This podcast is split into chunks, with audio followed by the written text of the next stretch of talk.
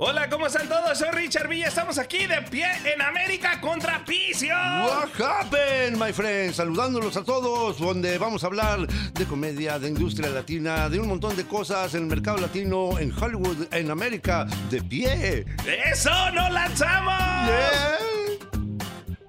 Hola y bienvenidos a otro episodio de Pie en América. Nos encontramos aquí yo y mi partner, mi co-host, Trapicio. What happened? ¿Qué pasó? Hello, everybody. Ah, Oye, pues hoy tenemos un amigo, un, un invitado muy especial, un muy buen amigo mío, eh, lo que sería mi mano derecha en todo lo que viene siendo lo de Refry, Comedy, comedia. Eh, muy orgulloso de este siguiente ah, invitado que trajimos hoy al podcast. Él se encarga de todo lo que es Texas, todo si es Refry y es en Texas, él se encarga, él también se encarga de los shows aquí, me ayuda a supervisar todo lo que es Refry Comedy por todos Estados Unidos.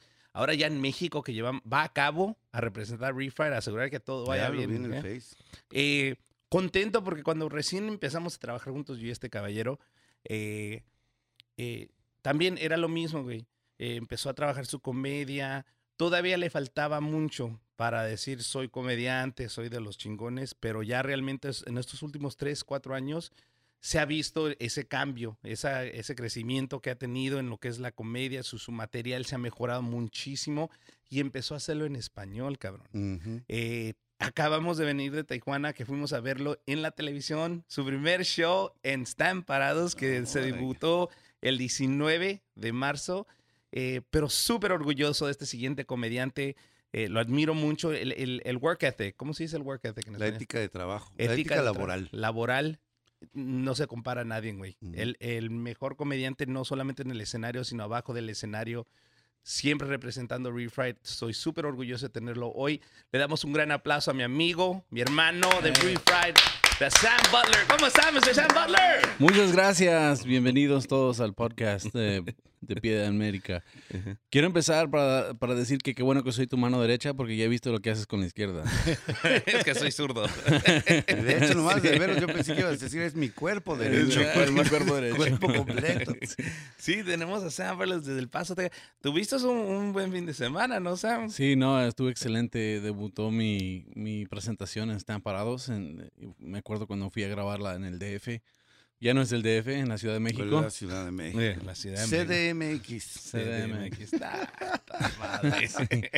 Yo andaba bien volado porque iba a ir al DF y nada, que No. Y ya no. ya no es. Ya no hay DF. Ah, ya se acabó. Oye, para la gente que está escuchando que eh, están apenas en- eh, agarrando la onda, porque viven en en los Estados Unidos, están parados. Es el show que mm, con este Adal Ramones. Con ¿no? Adal Ramones, Adal sí. Ramones es el conductor. Sí. Lo pueden ver acá en los Estados Unidos, creo que en Galavisión. Ah, lo repiten. pero lo repiten Pero tarde, sí, Sí, lo, lo repiten ya, ya pasado. O sea, No le hace, ustedes no lo sí, repetido. exacto. No sé cuándo vaya a salir el tuyo, pero el tuyo se estrenó ya en México. Sí, en. México. Y fuimos, a, como mencionó Richard, fuimos a, a Tijuana a, a ver el programa y estuvimos en un, en un restaurancillo con la televisión prendida y tomándonos unas chelas. Qué Tortas Don qué Pepe, se las recomendamos. Tor- Tortas Don Pepe nos fue muy amable de prestarnos su lugar para sentarnos. a Ah, ver yo pensé que ibas a decir de prestarnos sus tortas. No, ¿qué te pasa? Pero, pero sí, Sam, ya salió tu debut. ¿Qué, qué? ¿Le sigues, va- le vas a seguir entrando en español, Sam? Oh, claro. Este, tengo apenas dos años trabajando en español y, y yo sé que me falta mucho. Soy novato para, en comparación a, a cómo trabajamos en inglés. Pero el, eh, me acuerdo cuando, cuando empecé a, a hacer la comedia, me, me, me dijo un comediante americano de ahí de donde soy yo, del Paso, Texas, que la comedia mexicana era diferente que a la americana y, y que era mm, más como tipo slapstick, como se dice en inglés, más picardía. Más, um, más más, eh, este, ¿cómo se dice? Es como Burlesque. más, más burlesca. Más Más, burlesca. sí, más ah, vulgar sería la palabra. Vulgar, burlesca y también es an- ah, comedia antigua. Comedia antigua, lo que son chistes, son, son cuentachistes. Old school. old old school. school. Y, y me acuerdo que dijo, el stand-up americano es completamente diferente al mexicano y algún día llegará a estar en México. Y pensé, estaría suave ser uno de los primeros porque hablo los dos idiomas. Me doy cuenta ahora que no hablo el español tan bien como pensé. Para los estándares americanos lo hablo perfecto, pero para los estándares de los mexicanos eh, soy un desastre con el español. No, pero, pero mira, es que la gente no lo puede ver, güey. Es un, un pinche comediante güero, alto, Ajá. grande el cabrón, Ojo pero verde. ojos de gargajo, ojos verdes. De gargajo. Es, es- tú eres mitad Prefiero aceitunas. así que gargajo. Pero, pero, platícales de quién eres, güey. ¿De dónde? Porque se me hace... se me Porque hace- el apellido también es, es Butler. gabacho, no ni modo que se llame eh, Sí, pues. Samuel el mayordomo. Ah, no, no, Samuel Butler. Entonces, Butler. alguien te necesitaba papeles. Eh, Sí. Alguien se tenía que quedar en, la- en la- en mi- en Estados Unidos. Es la única manera que pude conseguir novia. Este, no, no, no, pero, pero Butler, Butler, Butler, ¿de dónde viene Butler? Butler, no, mi papá es de, del estado de Virginia, de Estados Unidos. eh, y él ahí nació y creció en la ciudad de Washington, D.C. Ujú. eh, ahí a unas, a unas cuadras de la Casa Blanca. Y Entonces Oh. mi papá es, es americano, americano, es lo más americano que se puede ser. He was the butler of the White House. No, no. no, dije que era blanco, no negrito. ¡Oh! No, ahorita que está Obama ahí. No, y, y es interesante porque si hay, si hay personas del mismo apellido en Estados Unidos uh, de distinto color. de distinto color. Yeah. Y, y yo siempre pensé, pues a lo mejor ahí hubo un intercambio romántico, pero no, resulta que cuando, cuando las personas americanas, los blancos, tienen el mismo apellido que los negros, la historia, Eh, la historia dice que eran esclavos de esa Yeah. familia. Sí, Ah, entonces tu papá leído. tenía esclavos. No mi papá, porque... No, no, él no, pero. Pero pues, uh, y yo les di- y yo, yo, Pero yo- su familia, ¿no? sí, Porque- con su familia. Cuando yo conozco a alguien de, del mismo apellido, de, de distinto color, les pido disculpas. Perdóname, mejor, perdóname. mejor pídeles un café. Les pido que laven el que carro. me laven el carro. El carro, sí. Oye, sería buen chiste, güey. Sí, Sí, sí. sería muy Oye, de hecho, la- el apellido Butler eh, se toma de, de la palabra francesa de botella.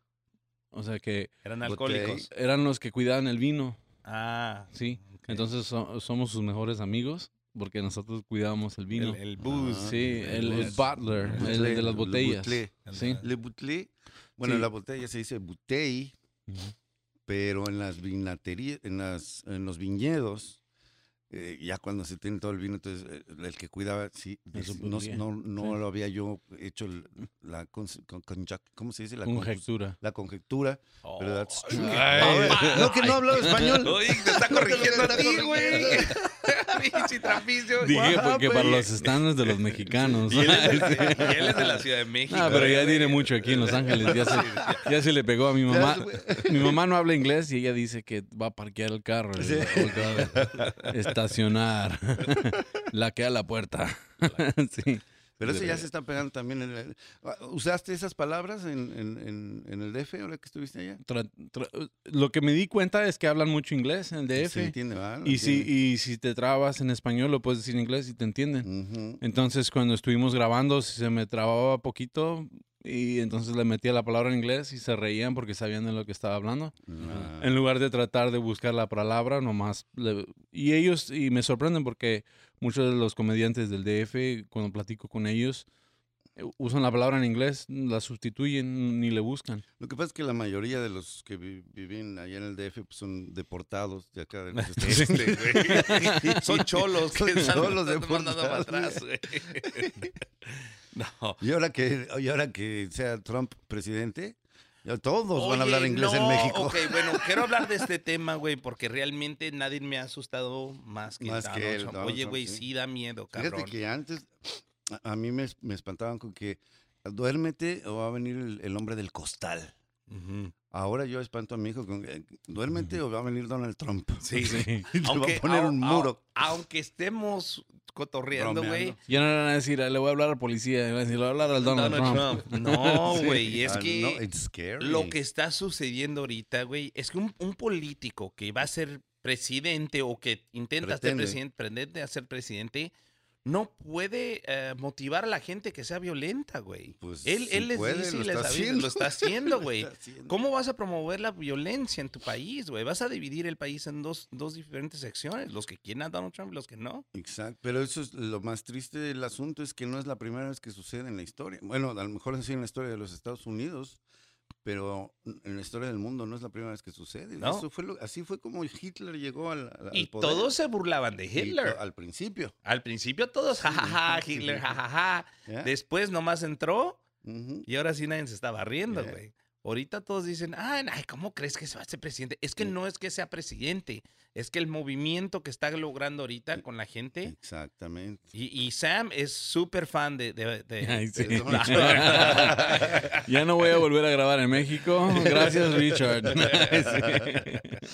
No, pero, pero Sam viene de Texas, donde, no me digas que no, en Así Texas sí hay es, muchos, ah, que muchos. apoyan Sí, a... a- sí hay muchos que lo apoyan, pero el estado de Texas, de hecho, apoyó a este Ted Cruz a Ted como el Cruz. candidato. Entonces, ah, ya con eso, los de aquí de California no están tan enojados con No, nosotros. güey.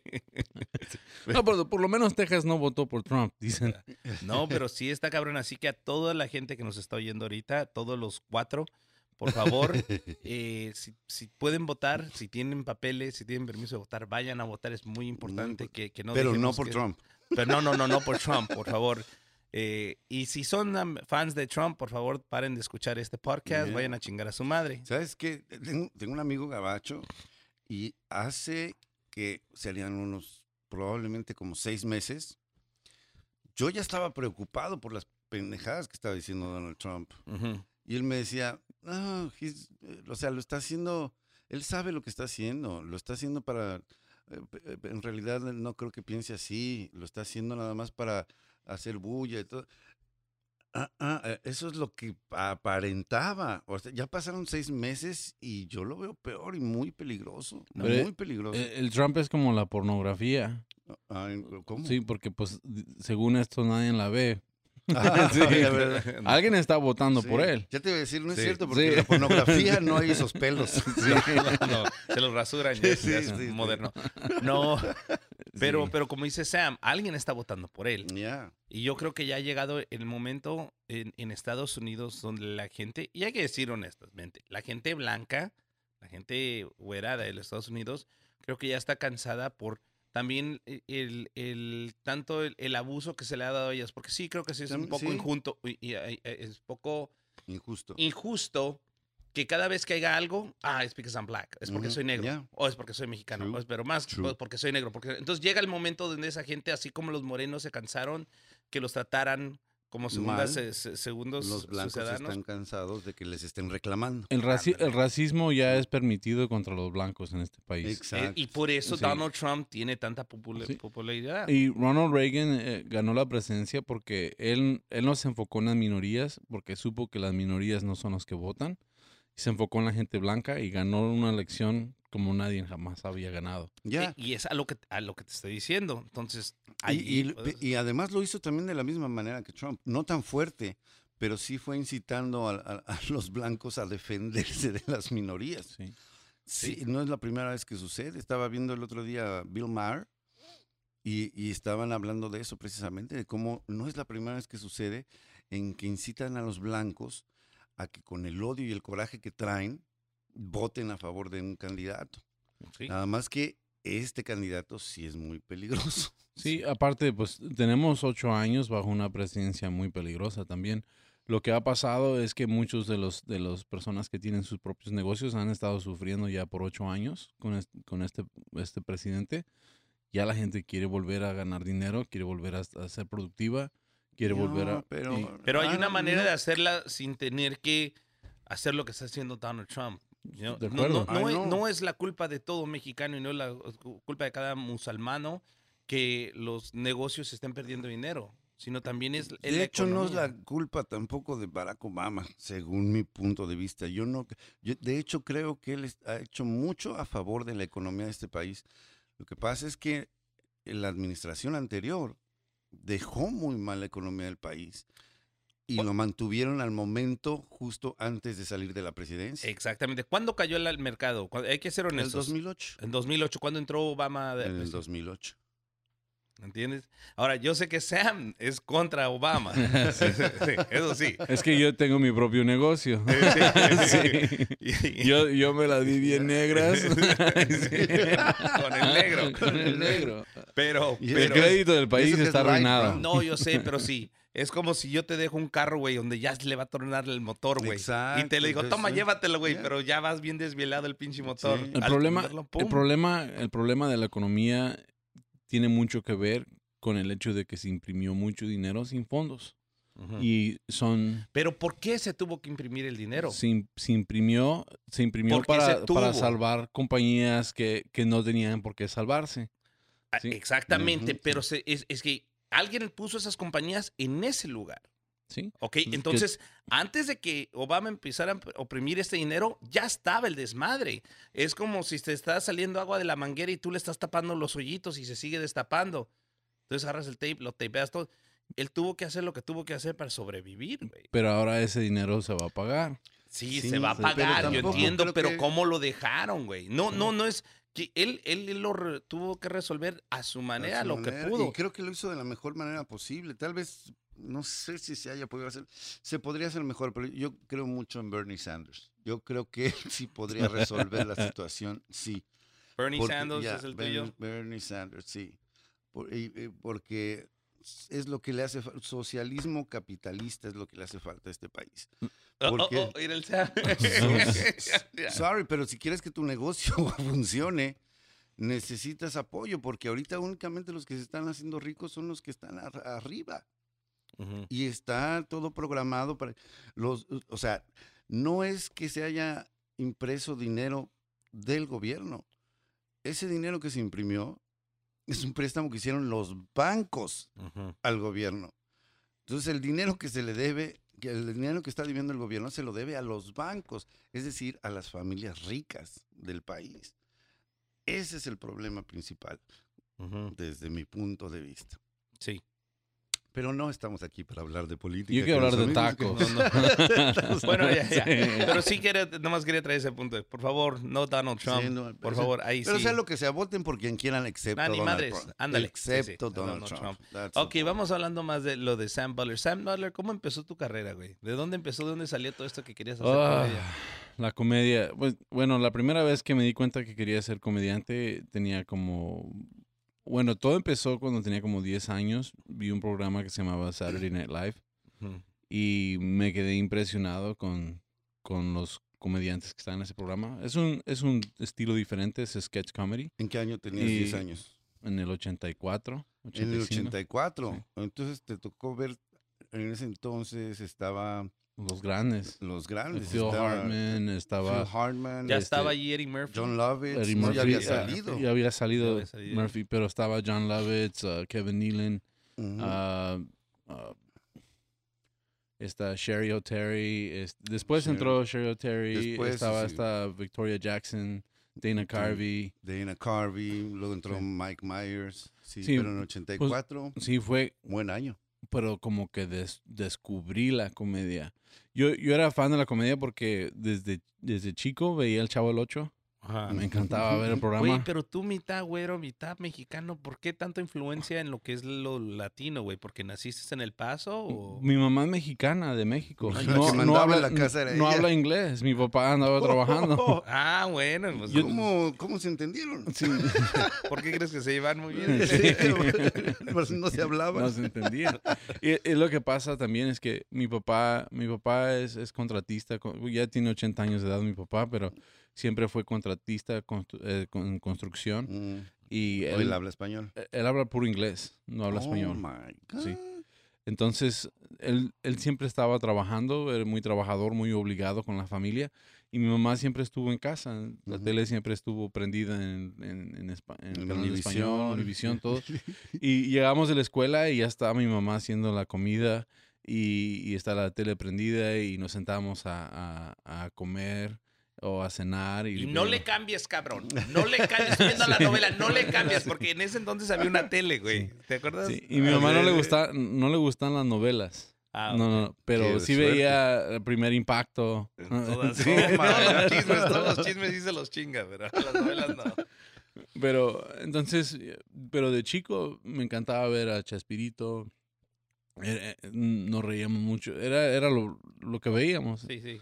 Y, y ya de grande, como a los 10 años, fui a la casa de un amigo y ahí tenían Saturday Night Live. "Hey, va, a emp- va a empezar el programa, ¿cuál programa? Y, y lo descubrí y luego vi los personajes y, y fue como, como que me nació el deseo de, de ser ah, comediante, pero no sabía a cuál rumbo, ya después empecé a descubrir el stand-up y, y me gustaba hacer a la gente reír, tenía 14 años de edad, apenas empezaba a salir con amigos solo, que mis papás me dejaban salir con amigos. Y me acuerdo que fuimos a, comer con unas muchachas y las traía risa y risa. Y este, y ahí supe, dije, así es como, Con el transvestido, cabrón. no estoy tan guapo, pero así es como, como conquisto. Bueno, Sí. así creo que empezamos todos, ¿no, Eliezer? Ya, Así ya con unas risitas, jijiji, jajaja, y se aflojaban las Sí, piernas. sí, sí, sí, sí, con la vibración de la risa se bajan los calzoncitos. Sí. Sí, sí, sí, sí.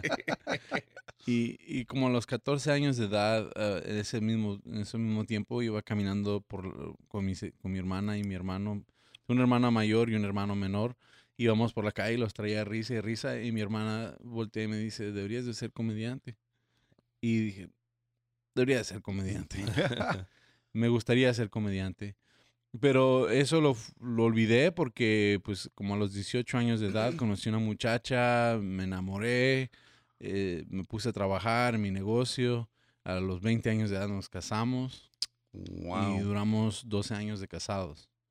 Eh, tuvimos dos hijas que, pues, quiero mucho a mi familia, son muy, buen- muy buenas muchachas.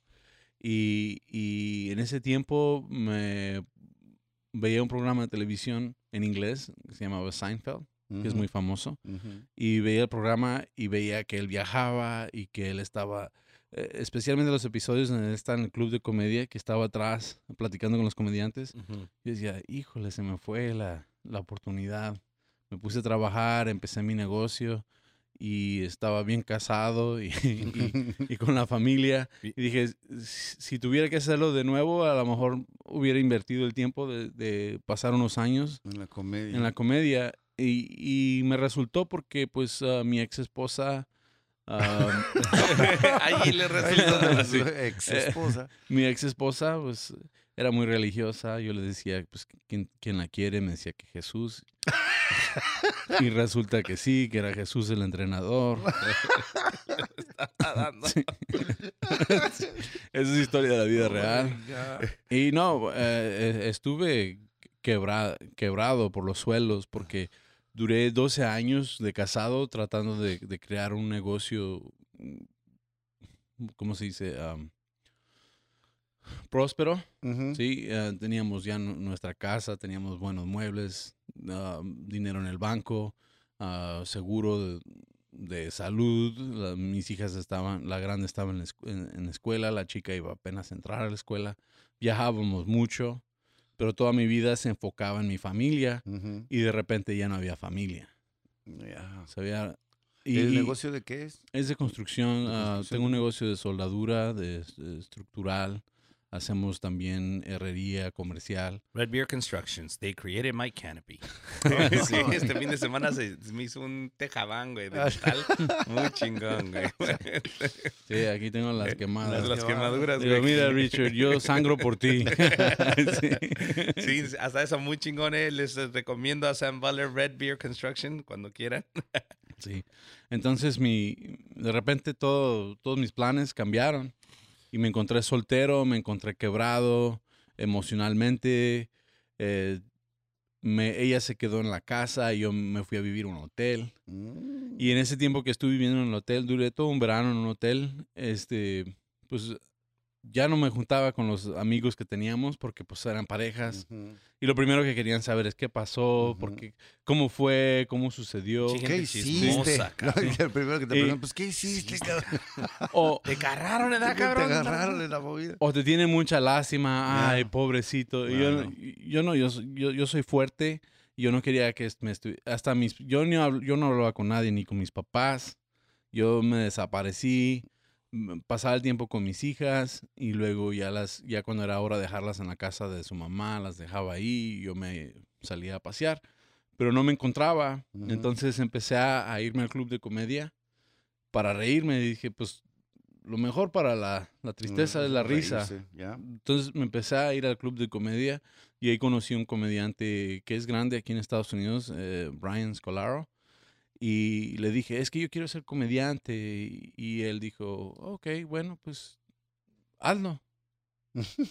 Así nomás. Así me dijo, y dijo, antes de que se termine el mes tienes que subirte a un escenario.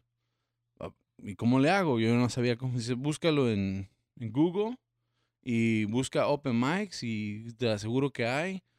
Yo ni cuenta que había open mics. Entonces lo busqué y sí, encontré unos open mics. Este, fui, les dije que estaba interesado en hacer el stand-up, que, y, y me, me invitaron, fui. Y era un show, no era open mic, o sea que era un show ya programado. Y me invitaron a que me subiera al escenario esa misma noche. Y claro que todos los que soñamos en ser comediantes tenemos algo preparado que pensamos, si yo tuviera la chance diría esto. Sí, y me subí, hice tres minutos, no me fue tan mal. Y también me pasó que le pasa a muchos que va uno intimidado pensando que todos los comediantes son de Comedy Central. y voy llegando y ahí había un chavo ahí que ya tenía dos años de haciendo el stand-up y, y yo pues dije, pues va a estar fregón. Y que se va subiendo la cosa más pésima que he visto en mi vida. Y dije, pues si él hizo eso. Aquí, eh, aquí estoy, cabrón. ¿En serio vas a decirle a toda la gente? Me estás No, quemando, cabrón. No, no, dije, si, si, él, si él se subió y ya tiene dos años y eso es lo que hace, pues yo creo que yo puedo hacerlo lo también. Y, y, y subí, no me fue tan mal. Ah, la próxima semana me invitaron a otro show y, res- y yo nomás fui por el apoyar. Y cuando llegué, no, no se presentó uno de los comediantes que tenía que haberse presentado. Y me ofrecieron el spot de él. Hice el spot, me fue bien. Fue en Las Cruces, Nuevo México.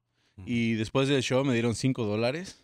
No, pues qué chingón. Sí, cabrón. me- Segundo show ya le están pagando a este Sí, cabrón. no, y, y yo me quedé asombradísimo que alguien me pagaría ni un dólar por hacerlo reír. Me dieron 5 dólares. Y me acuerdo que se lo regalé a otro comediante que andaba quebrado. Le dije, "No, ten, te los regalo. Porque sí". ahorita me arrepiento porque los hubiera puesto en un Eh, cuadro. sí, en un Sí, cuadro. güey. Pero se los di a este chavo. Le dije, para que te completes en la semana. ¿Qué hocico de- bueno, en- ¿eso dónde fue? ¿En, en Nuevo en, México? En, el, en Nuevo México. Eh, ¿O en El Paso? Fu- Pues el chavo es del paso, pero pues yo sé que... No, pues, porque en El Paso sí rinden, 5 dólares sí rinden. Ya la economía está mejor. Y, y, y ya, ya hace tiempo, ya estoy en mi séptimo año de comedia, entonces cinco Ujú. años, hace siete años, pues estaba más o menos bien. Y este chavo, ah, y, y le di los cinco dólares al chavo, pero me sentí bien orgulloso de, haber- de haber recibido hasta un dólar. Y fue cuando pensé, pues a lo mejor hay algo en esto. No lo estoy haciendo por el dinero, lo estoy haciendo por hacer a la gente reír. Yo sé que hay mucha gente como yo que está quebrada, que está emocionalmente quebrada, que, que, Que necesita... que necesita la risa.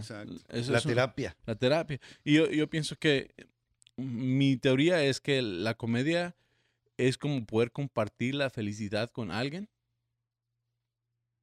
por un momento.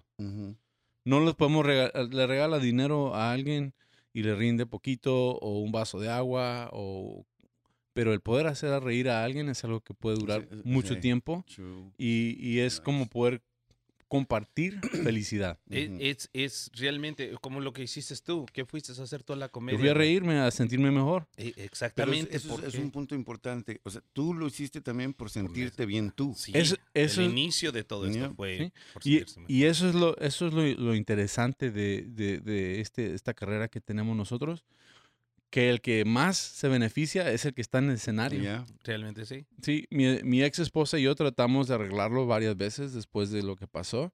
Y ella me decía, decía que yo tenía que dejar de hacer la comedia si íbamos a hacer que funcionara. ¿Y tú qué le Y, y yo le dije, pues tienes que dejar de coger otros vatos. Y como puedes ver, Y siguen aquí- divorciados. aquí estoy. Así que alguien no dejó la comedia y alguien no dejó de coger otros vatos. Apúntanos el número de teléfono, por favor. Vamos a visitarlo un ratito. Sí. ¿Y ella vive en El Paso? Ella vive en El Paso. Sí, ¿Y Sí. por dónde? Ya qué sé qué paso, pues ya sé qué paso. Ya sé. El mal paso. No, y, y es la mamá de mis hijas, entonces Ya, pues yo, sí. yo, te- yo le deseo lo mejor a ella porque pues realmente le doy las gracias por- Ya, porque, sí. porque me libró de, de... Imagínense que pasara ahora, Ujú.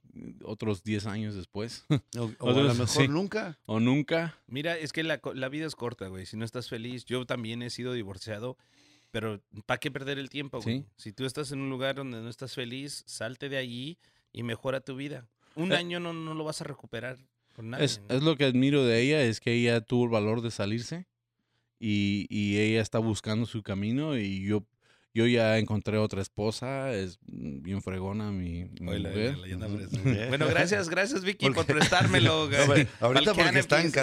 casados. No, no, no, y luego los, los comediantes, co- que porque ella teni- ya, ya para cuando la conocí, ella ya tenía tiempo trabajando aquí en Los Ángeles y en El Paso y en diferentes lugares.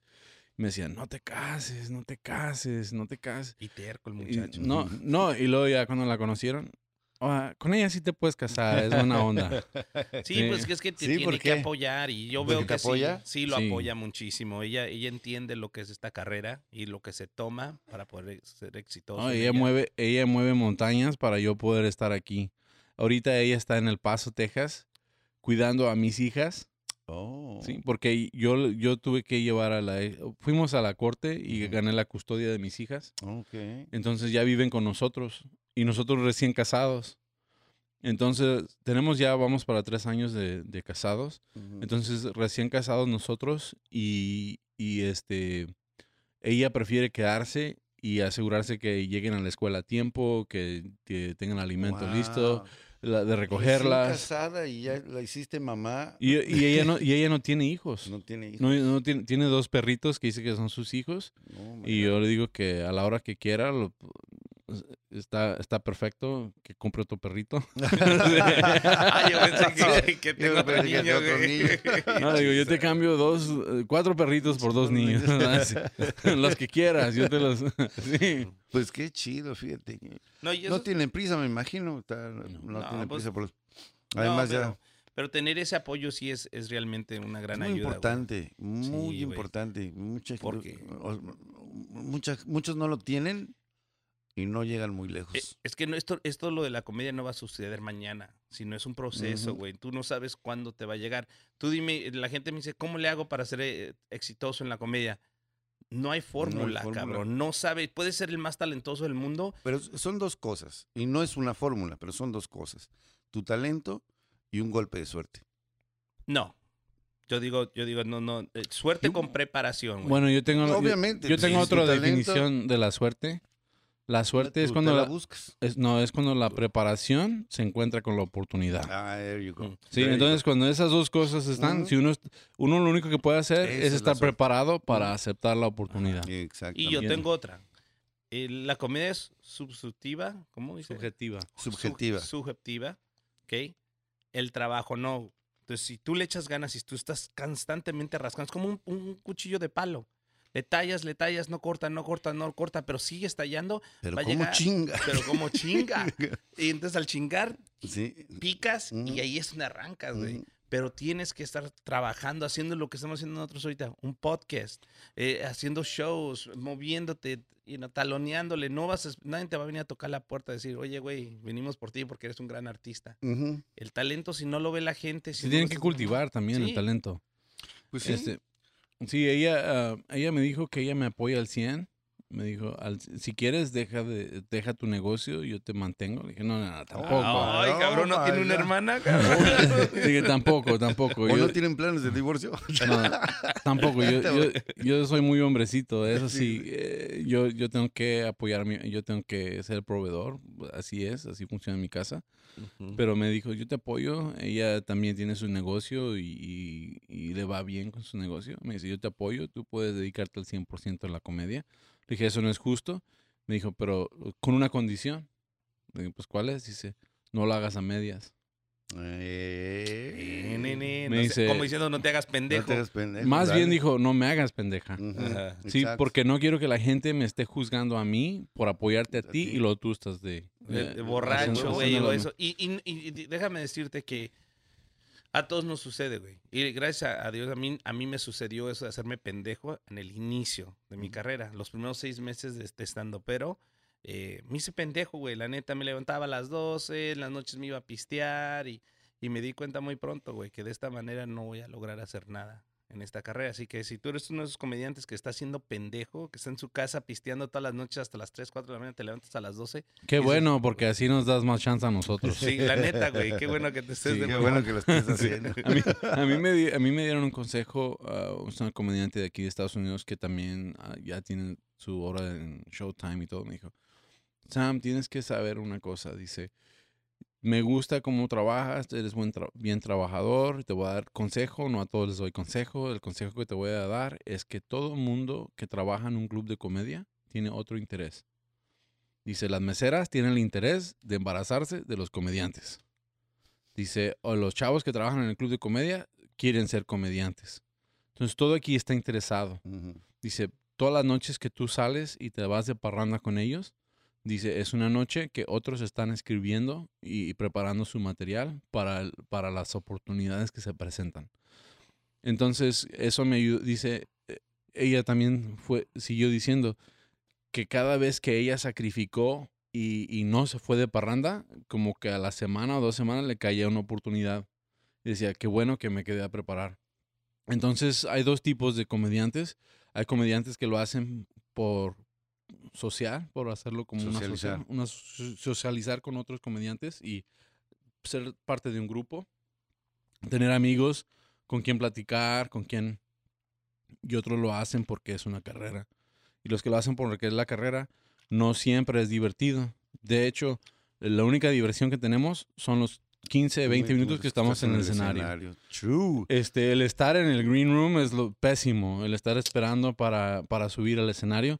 Y, y aún peor, después del show, cuando ya todos nos saludan, nos dan la mano y se van, ya nos quedamos solos. Eh, y, y no es como que algunos sí les gusta ir de party, pero nosotros, especialmente los casados, casi siempre nos vamos a un restaurante y ahí estamos sentados platicando otra vez de la comedia, de lo- Ujú. cómo nos fue, que, que este chiste. Que, y, y luego ya cada quien se va a su hotel y ya no, ya no lo Y veo ahí es hasta... donde empieza la cogedera. No te creas. La jaladera. Los zurdos. Sírveme los zurdos. Síganme los zurdos. No te creas. No, pero, pero, sí es, es muy cierto, sí es muy cierto lo, lo que dices. Eh, creo que un gran ejemplo de eso es, es Kevin Hart, Mm.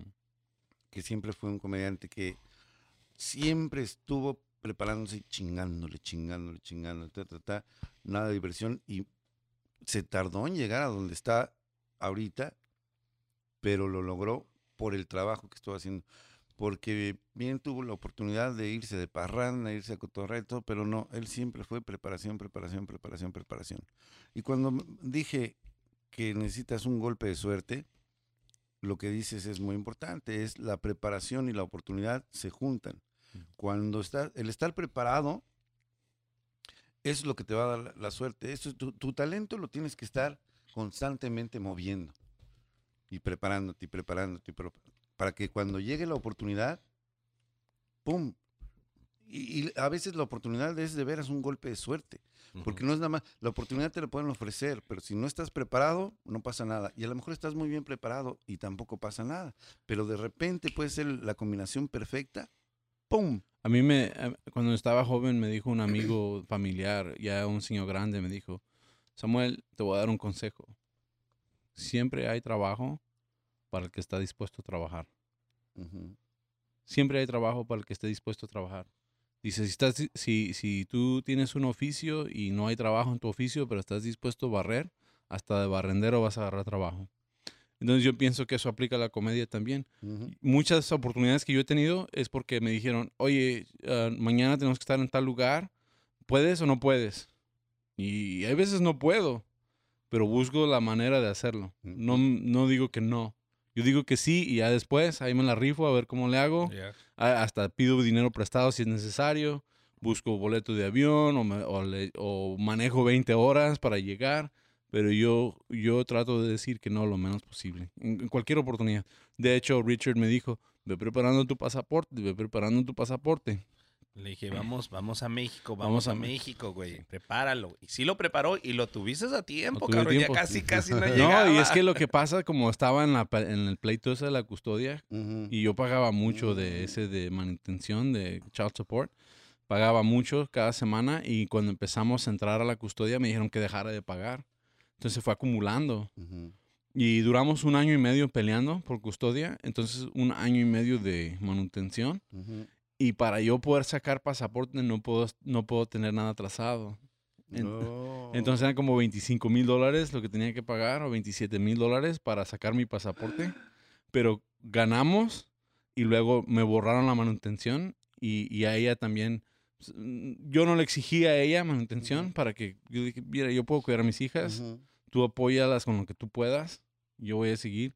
Y, y me borraron eso y es por eso que yo pude sacar mi pasaporte a tiempo. Ujú. Y justo como a- al mes ya estaba ya estaba listo. listo para irse a Entonces. Nice. Eh, Y era algo que trabajó, mi, espo- mi, mi esposa trabajó muy duro con el, con el abogado y ella estaba para asegurarse de que todo este proceso fuera lo más, lo más, tuvo que venir a los servicios sociales a hacer una inspección de mi casa, a ver cómo vivían mis hijas conmigo, entrevistas y todo. Mi esposa se encargó de, de muchas cosas, me apoyó en eso también. Y cuando al fin ganamos y, y se vinieron a vivir con nosotros mis hijas, ah, fue, ah, fue un momento muy, muy grande para nosotros como familia, pero también fue lo que me dio la oportunidad de estar preparado para cuando se presentara la oportunidad. Sí. Y, y es, y es lo, que, lo que pasa. Y pues ya el viernes pasado Ya. salió el, el programa. El de sábado, el sábado. sábado. el sábado, sábado pasado Sí. salió el programa de televisión y o sea, es algo increíble. Ahora, pero él ya se había Y- preparado con su stand-up en español. Él ya, ya Ah, habíamos sí, hecho, ya habíamos hecho shows en español antes de que él fuera a grabar. Sí, de hecho nos conocimos en el, el año pasado, risa. ¿no? Sí. No, no, no, nos conocimos el año pasado en En El el Paso. En el- ah, no, no en El Paso. No, no, fue en El. Paso, fue en Waco. Odessa, no, en Odessa, Odessa, ¿te Odessa. acuerdas? Sí, sí. Me, Qué show más chingón de 13 personas. No, ¿cuánto? 12 personas. Había como 20. Lo que pasa es que el lugar era como para mil. Pero No, había como 20 La promoción personas. estuvo bien fregona. Sí, güey. Sí, porque había un, un chavo vestido de Elvis en motocicleta con un cartelón montado en la moto dando vueltas al pueblo. Sí. así, así es Así así es como andaban promoviendo el programa. no. Pues yo me acuerdo que llegamos y nos llevaron directo a la radio. A la radio, ¿te acuerdas? Sí, que era, pero estaba como, era un como taller mecánico. Un taller mecánico slash radio slash. Venían tostilocos. Y entrábamos y todo, ya hicieron la entrevista y todo. Pero, eh, de hecho, creo que este show terminó siendo en inglés, porque las 20 personas que estaban ahí hablaban inglés, pero ya estaban, ya lo estaban haciendo, ya lo estabas haciendo en español. Sí. Eh, eso fue hace, ¿fue hace dos años? No, hace tres años, ¿no? Sí, Yo ya llevo, dos en español, apenas. No, a ver si No, hace dos sí, años. hace dos años, hace hace dos Hace años. dos años. ¿Sabes qué día fue? Fue al día siguiente del día del, del que se metió al aeropuerto eh, a, eh, a disparar. Porque me acuerdo que estábamos en el avión y cuando llegamos a Dallas, Ajá. que íbamos bajando del avión, me dijiste... "Hay Hubo un tiroteo en sí, LA". hubo un tiroteo en LA. Sí, sí, sí. Que o sea, apenas nos subimos nosotros al avión y empezó el desmadre. Ah, ok. Qué bueno que lo aclaraste, porque día, sí, dijiste, no, sí, es no que entró el de la pistola y nosotros fuimos Sí, a. Dallas. Fuimos a Ah, Dallas, cabrón, espérate. Yo no me acuerdo que di nada. Yo, pregunté porque cuando salimos del avión, estaban, los, desmadre, ¿verdad? estaban los policías con metralleta, la chingada, eh, policía militar. Y dije, what the, what happened? ¿Qué recibimiento es este? Y digo, ¿qué recibimiento es este? Porque yo, yo viví en, en, en, en Dallas, ese era mi aeropuerto, el Dallas Forward. Llegar ahí, ¿qué, qué recibimiento es este? Eh, Soy el hijo pródigo. Sí, güey. y al día siguiente fue, fue el show, pero eso es- creo que fue hace dos años. Sí, eh, ya había hecho un show antes que ese en San Diego, en el Madhouse, con, con Richard. Esa fue Sí, mi sí. primera vez En ah, español, en ¿verdad? español. Y, y hay veces, porque uno como artista nunca está satisfecho con su trabajo. Así es, siempre uno piensa que lo puede hacer mejor, que lo pude haber hecho mejor, que no me fue tan bien. De hecho, es algo que a mí, yo batallo mucho para verme en la tele o escucharme en el, ra- ah, en el radio, porque yo pienso, podía haberlo hecho mejor. Porque necesitas dos Sí. televisiones. Sí, que- Ay, que- Kiri, le dijo gordo, señoras y señores, le dijo gordo. Sí, le dijo Just gordo. No, just nomás una big screen. Una big screen. big, big screen. Sí, Pero sí, este- sí, sí es cierto que según lo- Pero de lo que estabas diciendo hace rato, muy importante, es que ya hiciste ese show y es el primero, es el primero. es el primero. Pero como estaba diciendo Richard, con la constancia en la preparación, Ujú. pues es el primero Ok, de entonces muchos. fueron dos años de preparación. dos años de cabrón. preparación. En español, y yo siempre le decía, güey, enfócate también en lo de español, no nada más de inglés. Tienes la habilidad de hacer las dos cosas, Ujú. hazlo. Y yo, yo le digo a todos los que estén escuchando, por favor, háganlo de los dos lenguajes. Si pueden tres, tres lenguajes. Porque eso te abre las oportunidades. Yo le dije a un chavo, apenas le dije, si pudiera hacerlo en chino, lo haría en chino. Sí, en chino, en japonés, en francés, no importa. ¿Por qué? Porque ahora salen doble las oportunidades. Sí. Ya tengo fechas ah, ya eh, programadas para México, ya tengo fechas programadas para Estados Unidos. Tengo las dos fechas. Entonces yo estoy comiendo en los dos lugares, no nomás de uno. Eh, y eso es, eso es una, una- Con saber hablar español, con la práctica vas a poder dominar ese escenario pero es echarle las ganas. Y No. si no hay un, es- perdón, no hay un show en español en tu lugar donde vives tú, crea Hazlo, el tuyo, créalo. crea el tuyo, Ya. crea el tuyo. Lo, lo difícil es que en la comedia se tiene que pensar en el idioma para poder escribir bien. No se pueden traducir los chistes. Algunos sí se pueden traducir y después se hacen, se, se hacen propios en el, en el lenguaje. Ujú. Entonces yo ahorita me encuentro en un lugar donde pienso la mitad de las cosas en inglés y la mitad en español y, y eh, está difícil, pero yo sé que va a llegar el tiempo que voy a- es como andar en bicicleta que al principio batallas. Yo sé que con el tiempo lo voy a poder dominar. Pero yo creo que es como una ventaja también, ¿no? o sea, es, es como un tercer idioma. Sí. Porque ah, cuando lo haces en español tienes que pensar en español, cuando lo haces en inglés tienes que pensar en inglés. Pero si de repente tienes los dos idiomas en la mente, pues lo estás haciendo, lo puedes hacer en Spanglish. Spanglish. A mí me ha pasado que he estado en el escenario, tengo rutinas que son Spanglish y la gente los entiende porque el público habla los dos idiomas. Aquí en Y es- Estados Unidos. Aquí en Estados Unidos, sí. Y es, es, es otro público. Sí, lo que a mí me preocupa ahora es que como el programa de Están Parados se ve también en Costa Rica, se ve también en... en- Y, en- y hablamos de ese tema, yo, nosotros ya fuimos a Costa Rica, vamos a ir a Panamá, Allá hablan inglés, ¿no? allá hablan inglés, sí, allá hablan inglés. No, en Costa Rica no. O sea, bueno, hablan español, obviamente, Hablan- pero. también hablan, pero hablan mucho inglés. Pero, pero el- el se- lo que rifa ya también es el stand-up en español. Y a mí me tocó ir y, y sí, sí tuve di- dificultad, no mucha, pero sí hubo algunas, pal- la palabra chichi. No existe allá, güey. Chichi es como la botella de un niño, la chichi, La mamila. la mamila, o una, pero no, se dice pecho o se dice teta, pero Mm. no chichi. Chichi no, no, no, no, no funciona. Entonces, al tirar ese chiste yo, nomás no funcionó, No. güey. La gente se quedó, ¿qué chingados está hablando ¿De este qué está cabrón? hablando de la chichi? Por eso tienes que saber dónde vayas a Sí. presentarte, así como Sam va a tener la oportunidad de ir a Costa Rica, a diferentes lugares, Latinoamérica, va a tener que adaptarse al lenguaje latinoamericano, a- a- al dialecto al dialecto local. Y, es, es, eh, y, y me- nos pasa también en Estados Unidos porque, por ejemplo, hacemos shows en, en- en cantinas y es un tipo de comedia. Y luego hacemos shows como aquí en el improv y es otro tipo de comedia. Y luego hacemos shows en casinos donde todos son mayores de, de, De- de- de 50 años de Son edad. de la tercera edad, La tercera edad. Sí. ¿Qué? no me entiendes. ¿Qué dijo? Entonces todos los, todos los chistes de Facebook no pegan. Sí. No le entiendo los números del bingo. Sí. Es el otro salón, señor. Ay, con razón no me salió ni uno. Me, me acuerdo que cuando empecé me decían que los que, que los, los shows en casinos y yo decía, híjole, como en Las Vegas. Va a estar fregón. Hasta el fregón. Sí. Y show de casinos son los Sí. peores, güey. No, dije, híjole, que de veras que me voy a presentar a un casino y, y voy a los casinos y, híjole. Ahí van los pinches los viejitos a descansar, Ay, güey. a descansar de las maquinitas. No, y en algunos casinos ni siquiera tienen escenario ahí en el medio del casino donde Ahí están están los jugando. maquinitas. Oh, my, ¿really? ¿En Ya. serio? Sí, tú- sí. No, No, eso no te ha tocado? tocado, no, No, güey, no. son los peores. Hay uno, en- hay uno en Mexicali, güey, no me acuerdo del nombre, pero me dijeron, ¿no lo quieres hacer? Le digo, sí, ¿cómo no? Y ya eh, el manager de Tijuana dijo, no, no vayas, güey, porque estás en medio de las pinches maquinitas, güey. No te oyes ni tú ni ellos y te la están rayando, güey. ¿Cuándo se va a bajar este cabrón? Pero, paga- pero pagan bien. Sí, eso sí, pagan, pagan bien, Y, y- y uno lo hace porque yo lo veo como un reto, no lo hago tanto por Pues dinero, sí, es pero, un reto, pero es un pues, es reto un- el poder hacer, sí, ¿Pero digo, qué gana el casino? Es que la gente viene a ver el show y, se, queda, y se queda a jugar. Bueno, Pues la ese es el gente que plan. va al casino. Ese es el plan. Hay una historia que cuenta este eh, Patton Oswalt, A ver, dime. de- de- el que le tocó ir a un casino, lo contrataron en un casino y le pagaron. Ajá. Dice, "Lo- fui porque me ofrecieron, o sea, le ofrecieron una cantidad, ah, le ofrecieron un millón de dólares. Oh, Dijo, wow. ¿really? Voy, vamos al casino. Que cuando llegó al casino, y lo tiene en una rutina, lo, lo platica completo.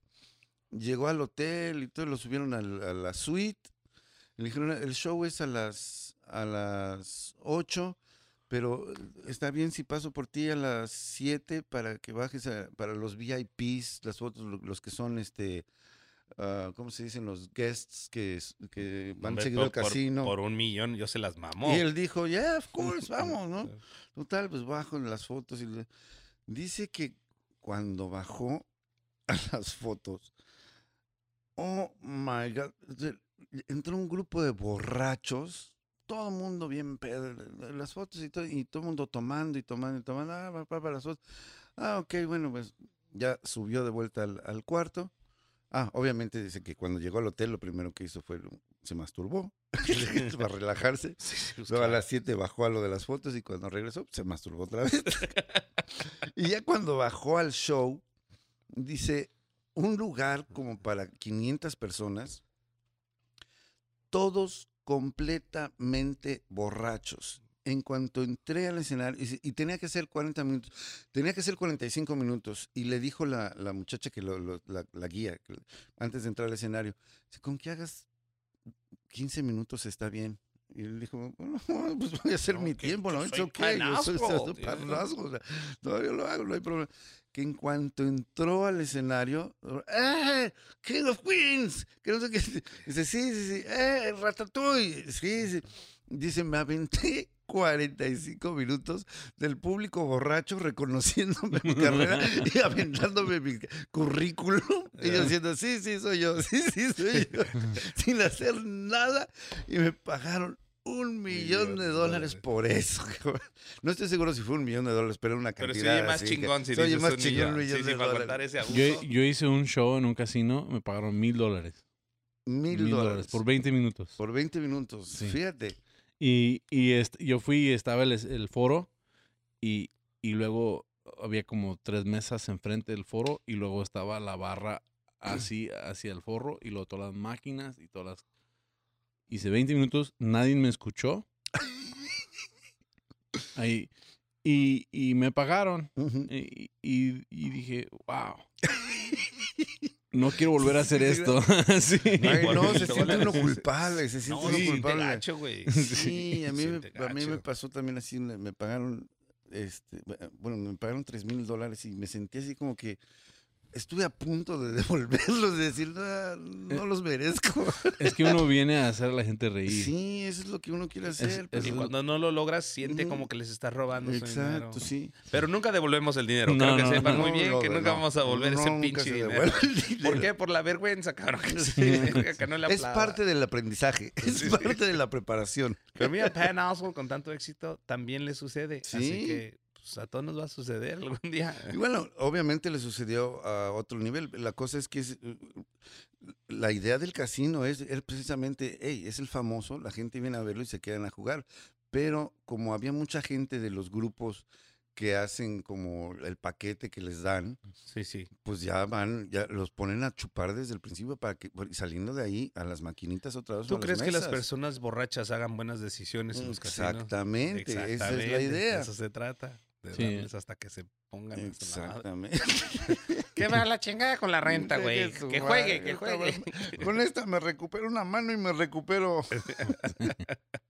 No, sí, tristeza, sí. Pero a, a todos nos sucede. Y, y sí, de una manera u otra sí somos como prostitutas, güey, la neta. Ay, no, pero, vendemos, pero, pero damos más placer. Sí. Porque el, el- el sexual es, es momentáneo. Sí, sí, te, te- Como dijo Sam al principio, la, la felicidad que estás dando es fum, se queda por, por mucho tiempo. sí. No es nada más el momento. Sí, una prostituta en cinco minutos En acá cinco estás y- minutos, y, como la comida china, media hora después quieres otro. Ajá, Así que con exacto. nosotros te aguantas. te- Y luego además más, te, te pone, te pone jetas. te pone- sí. la- Y digo, "Ay, de- de- por lo Ah. menos ya es como que te está gustando. Oh, you're so big, you're so big. Just kidding, just kidding. Yo lo vi en una película. Lo bueno que está su hijo de Sí, 14 años aquí acompañándonos en el Su estudio. mamá es china. Just kidding.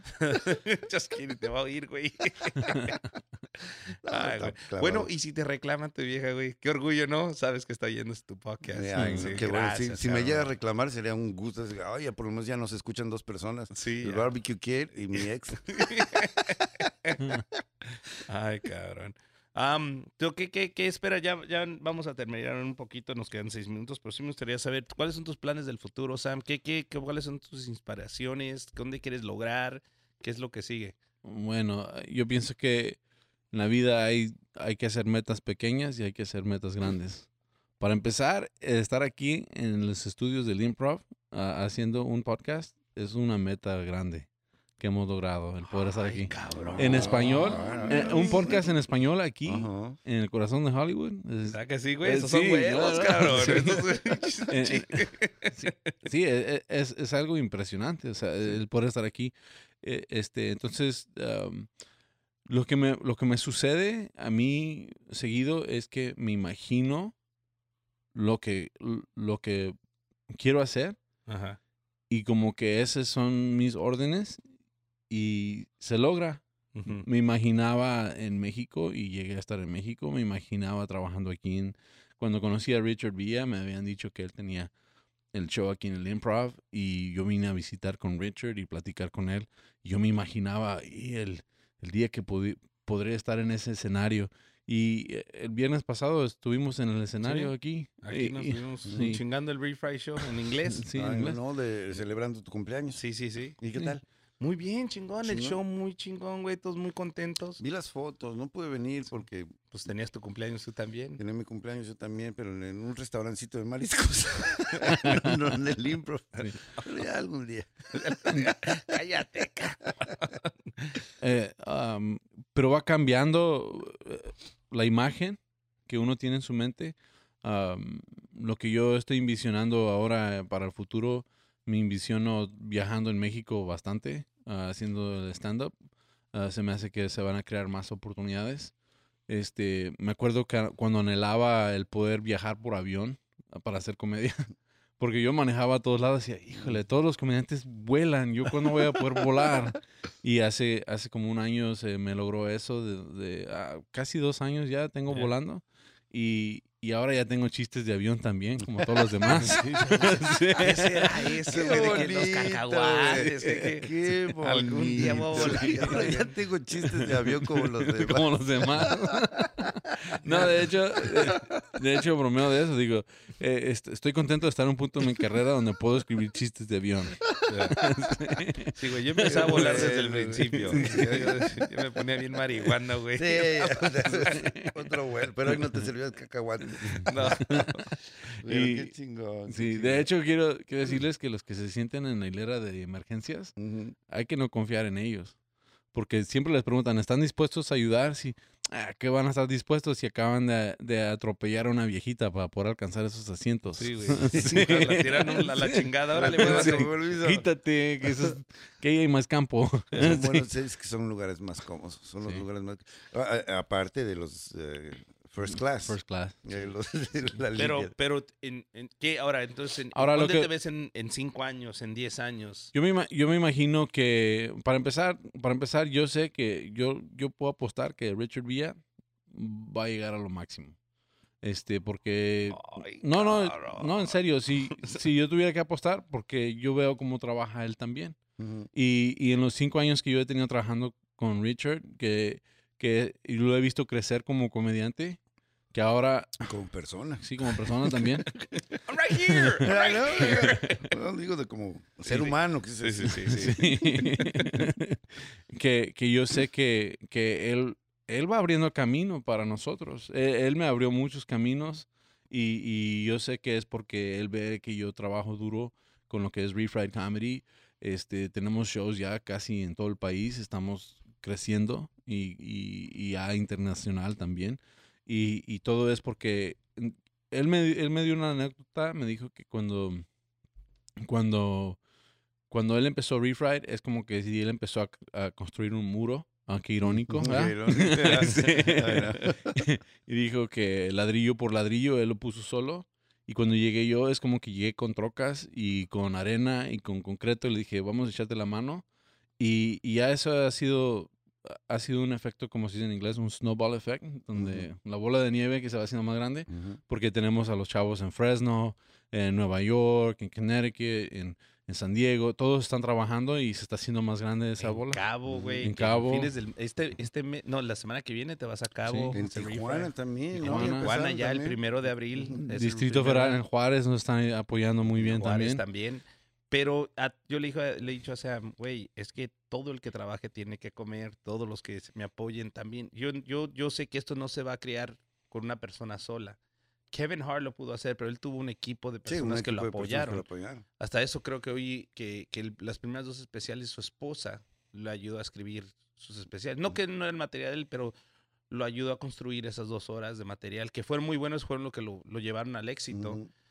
Pero todo se toma un equipo. Así que en, en unión se puede hacer mucho, pero tenemos que hacer un equipo. Entonces yo, yo lo que pienso, yo no- donde me veo es trabajando más en México y, y más que lo que he estado trabajando. Y, y yo pienso que voy a mejorar más. Yo sé que voy a mejorar más con el idioma. Yo sé que a, a los estándares de los mexicanos todavía no estoy listo, pero este, pues lo hago en dos idiomas. Ay, Sí, no, sí, es no cualquiera lo Eh, hace. entonces, no estoy haciendo excusas, lo estoy viendo como un reto para, para, para Pero, lanzarme más, sí, para, mira, para moverme. Lo que te voy a decir no te lo digo para que te descanses. Síguele chingando. Pero el nivel de español que manejas, sobre todo en el escenario, o sea, en México funciona perfectamente bien.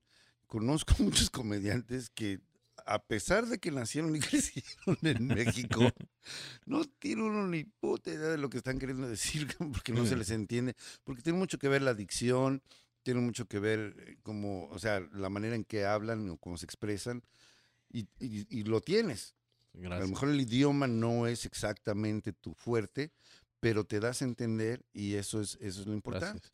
Pues- síguele chingando, obviamente, Sí, chingando, pero Y- sí siéntete bien por lo, lo que has logrado. Sí, gracias. Y, y pienso, yo me, yo últimamente pienso que voy a grabar un especial en Comedy Central o en HBO o en Showtime. Esa es la meta larga.